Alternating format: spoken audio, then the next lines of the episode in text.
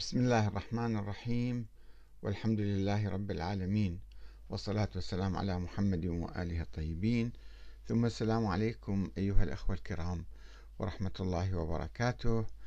أه نتحدث اليوم أه عن أه أو نعرض عليكم الفصل الثالث اللي هو التاريخ برواية الشيخ جواد التبريزي آه، الحلقة السادسة عشرة.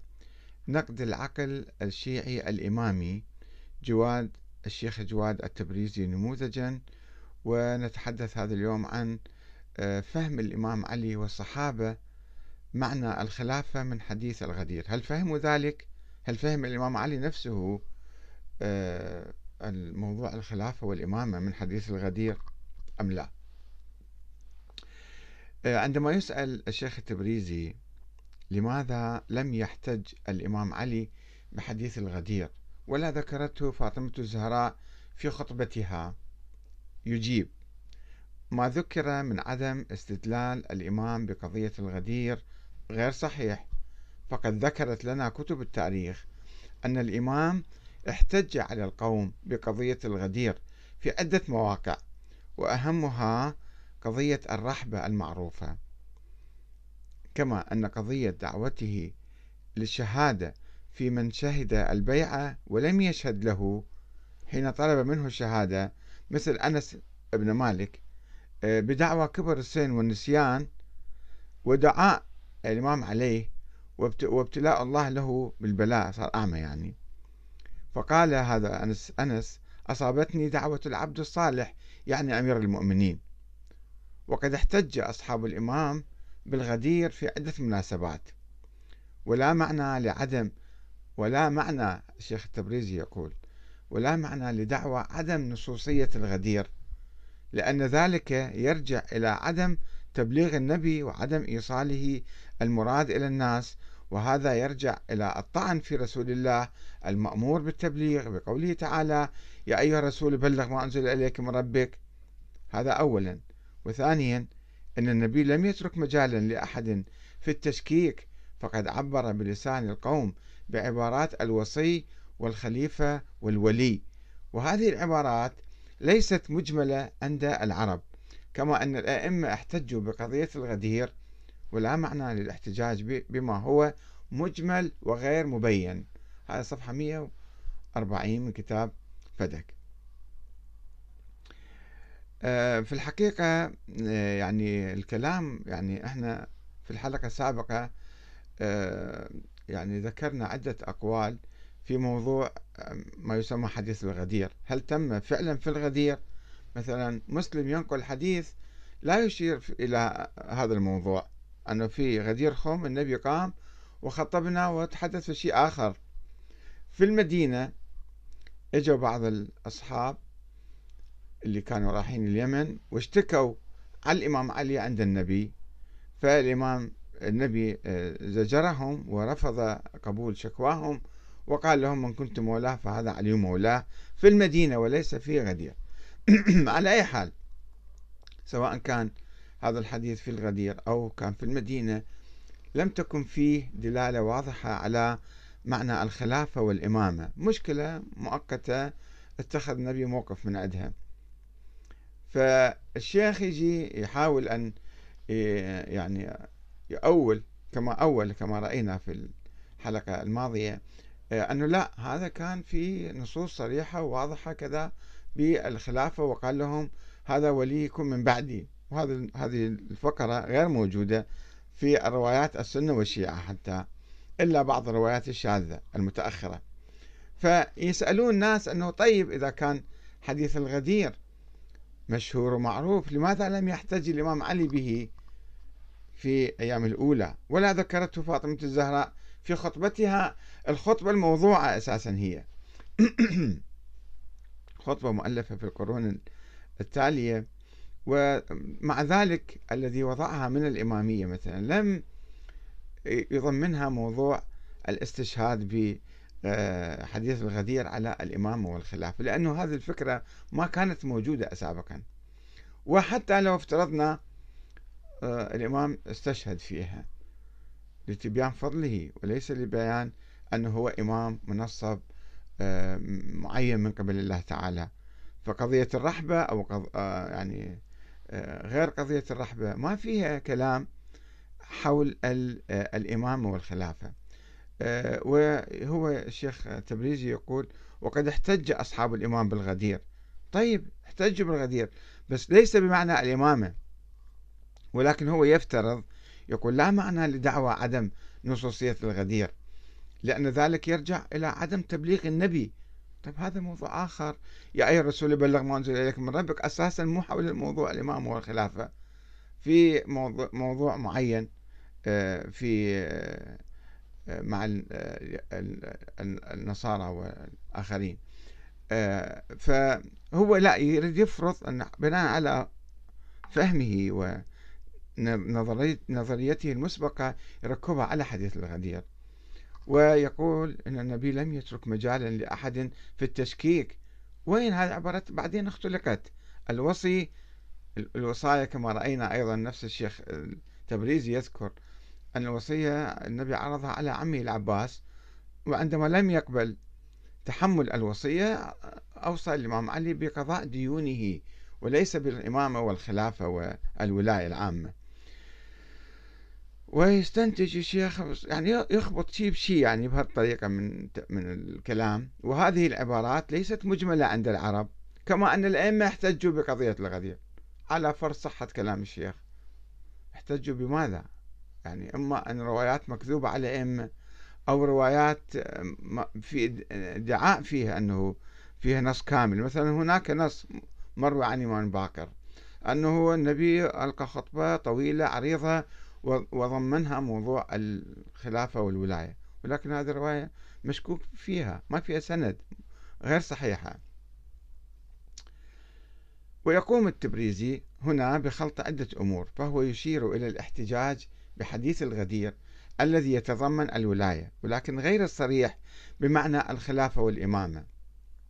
ويحاول هذا التبريزي أن يفرض فهما معينا للحديث فيقول لا معنى لدعوى عدم نصوصية الغدير لأن ذلك يرجع إلى عدم تبليغ النبي وعدم إيصاله المراد إلى الناس. ويدعي أن النبي لم يترك مجالا لأحد في التشكيك فقد عبر بلسان القوم بعبارات الوصي والخليفة والولي. وهذا غير صحيح. فإن وصية النبي للإمام علي لم تتضمن معنى الخلافة والإمامة وإنما كانت وصية شخصية فقط. كما لا يوجد أي نص من النبي يتضمن عبارة الخلافة. أصلا هذه الكلمة ما كانت مطروحة ذيك الأيام. وأما عبارة الولي التي وردت في حديث الغدير فقد كانت غامضة ولا تتضمن بصراحة معنى الإمامة والخلافة. وإذا كان الإمام علي قد احتج بحديث الغدير فليس للاستدلال على حقه بالخلافة وإنما كدلالة على فضله وقربه من النبي. وأما احتجاج الأئمة بقضية الغدير كما يقول التبريزي ولا معنى للاحتجاج بما هو مجمل وغير مبين فهذا أول الكلام. ويحتاج أولا إلى إثبات احتجاج الأئمة به وثانيا إلى إثبات صحة الاستدلال. ولكي يثبت التبريزي مفهوم الخلافة الذي استنبطه حصرا من حديث الغدير ويزيح إجماع الصحابة والمهاجرين والأنصار الذين لم يعرفوا ذلك المفهوم. يستعين التبريزي بموقف الإمام علي في التوقف في البداية عن بيعة أبي بكر ويقول قد ثبت تاريخيا من نقل العامة والخاصة أن عليا لم يرضى بخلافة أبي بكر عند اختياره بفعل المهاجرين والأنصار المجتمعين في سقيفة بني ساعدة. وقال إن الخلافة حق له وشهد له بذلك زوجته فاطمة وجملة من أصحاب الرسول. وقد دار على بيوت المهاجرين والأنصار مع زوجته بنت رسول الله فاطمة الزهراء يدعوهم إلى خلافة نفسه. صفحة 122 123 وإذا كان من المعروف فعلا هذا شيء واضح أكيد يعني. توقف الإمام علي عن بيعة أبي بكر فترة من الزمن فإنه لم يثبت تاريخيا من نقل العامة والخاصة كما يقول الشيخ تبريزي أن الإمام علي ادعى أن الخلافة حق له وأنه دار بفاطمة الزهراء على بيوت المهاجرين والأنصار ويقولون ركبها على حمار أيضا. يدعوهم إلى خلافة نفسه كما يقول التبريزي. وإن هذا الادعاء لم يروه أحد إلا سليم بن قيس الهلالي هذا الشخص الموهوم. في كتابه المختلق الذي انتشر في القرن الرابع الهجري وضعفه الشيخ المفيد واعترف الشيخ التبريزي نفسه بأن النسخة الأصلية غير موجودة من هذا الكتاب ولم يثبت بأن الكتاب المتداول بين أيدينا هو نفس ذلك الكتاب. وقد تحدثنا عن ذلك في حلقة سابقة. فالشيخ التبريزي يعتمد على هذا الكتاب وعلى هذا الشخص لكي يروي هذه الروايات الأسطورية. ولكي يعزز التبريزي ما توصل إليه اعتمد على حديث ابن عباس عن رزية الخميس الذي يقول فيه أن النبي أراد في أيامه الأخيرة أن يكتب كتابا لن تظلوا بعدي أبدا وأنه طلب كتفا ودوات سابقا كانوا يكتبون على العظام على العظام الكتف يعني. إلا أن عمر بن الخطاب قال أن النبي لا يهجر فامتنع النبي من الكتابة وطلب من الحضور الخروج. ورغم أن هذا الحديث يعتبر خبر آحاد غامضا لم يصرح بما أراد النبي أن يكتب. أراد فشي يكتب وما كتب إلا أن الشيخ التبريزي يتبرع بحكاية مقصود الرسول من الكتاب. فيفترض أن الداعي إلى المنع علم الثاني يعني يقصد عمر أن رسول الله سوف يكتب بخلاف ما يريدونه. حس أنه في الشيء راح يصير فخرب هاي العملية. وهذا صريح حديث الثاني مع عبد الله بن عباس هذا الشيخ التبريزي يواصل فالثاني يعني يقصد عمر يعلم أن عليا منصوب من قبل رسول الله بعده بلا فصل فأراد النبي يكتب كتاب خرب عليه هذا الكتاب. هذا صفحة 122 آه، 123 هذه فرضية يعني يفترض شوفوا هذا آه، العقل يعني العقل اللي يفترض فرضيات من عنده خيالية ويسويها حقائق بعدين ويبني عليها عقائد. ولم يشرح لنا الشيخ التبريزي لماذا أراد النبي أن يكتب كتابا في آخر أيامه وينص مرة أخرى على خلافة الإمام علي؟ إذا كان قبل شهرين قد عينه في في غدير خم أمام كثير من المسلمين من مختلف الأقطار والأمصار وكان بمرأى ومسمع من الصحابة أنفسهم كما يقول الشيخ التبريزي فليش يعينه مرة ثانية ويكتب كتاب؟ وما هي الحاجة بعد ذلك لكتابة الوصية؟ إذا هو كان قبل شهرين أمام كل المسلمين كثير من المسلمين قد أعلن ذلك.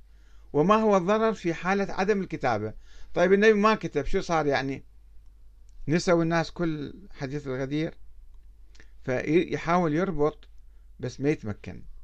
ولم يفسر التبريزي بالطبع لماذا حدث ما يسميه الانقلاب على الإمام علي من جميع الصحابة وعامة المسلمين الذين بايعوا أبا بكر.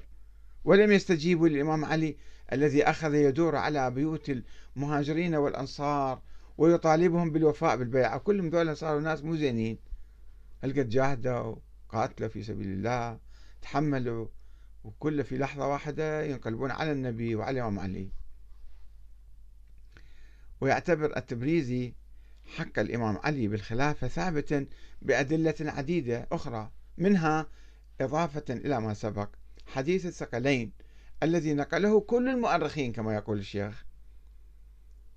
وأن رسول الله قال إني تارك فيكم الثقلين كتاب الله وعترتي أهل بيتي وإنهما لن يفترقا حتى يرد علي الحوض. ومع أن التبريزي لم يذكر أولئك المؤرخين ولا عناوين كتبهم ولم يبحث حديث الثقلين من حيث السند والمتن بالضبط.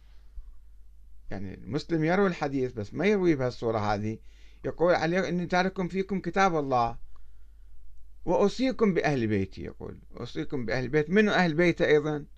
نساء أو عائلته. من أهل البيت يوصيهم يوصي المسلمين.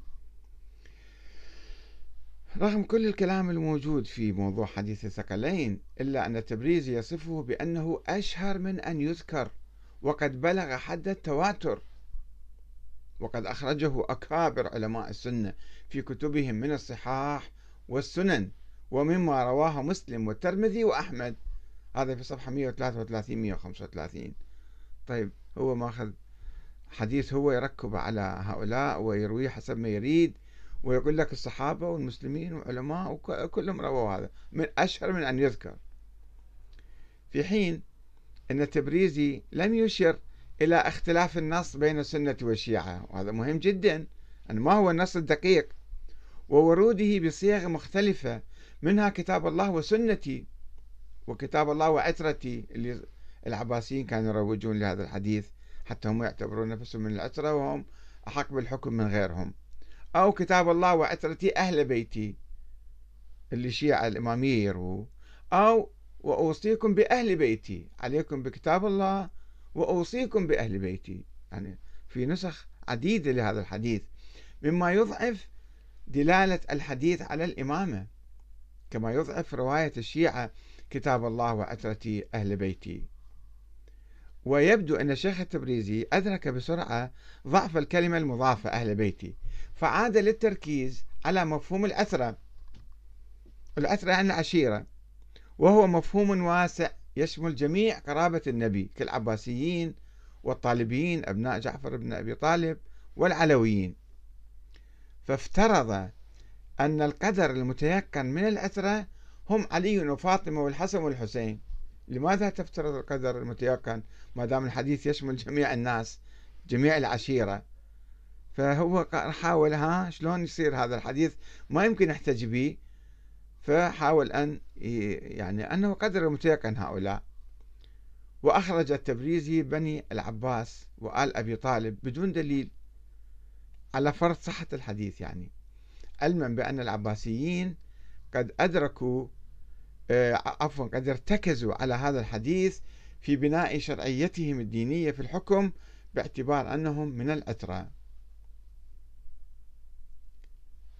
وإلى هنا نتوقف وسوف نتابع الحلقات الأخرى في التاريخ برواية التبريزي. كيف يروي التاريخ؟ يقلب الأمور رأسا على عقب ويحاول أن يكتبه كما يشاء. آه، والسلام عليكم ورحمة الله وبركاته.